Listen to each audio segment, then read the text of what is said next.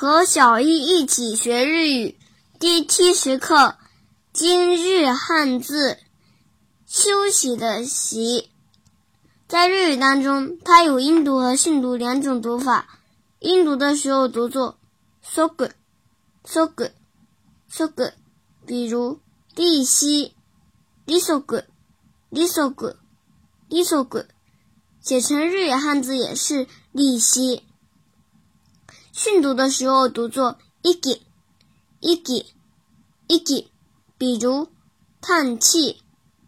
tamegi tamegi tamegi，写成日语汉字是溜冰的溜加平假名的咩，再加休息的息。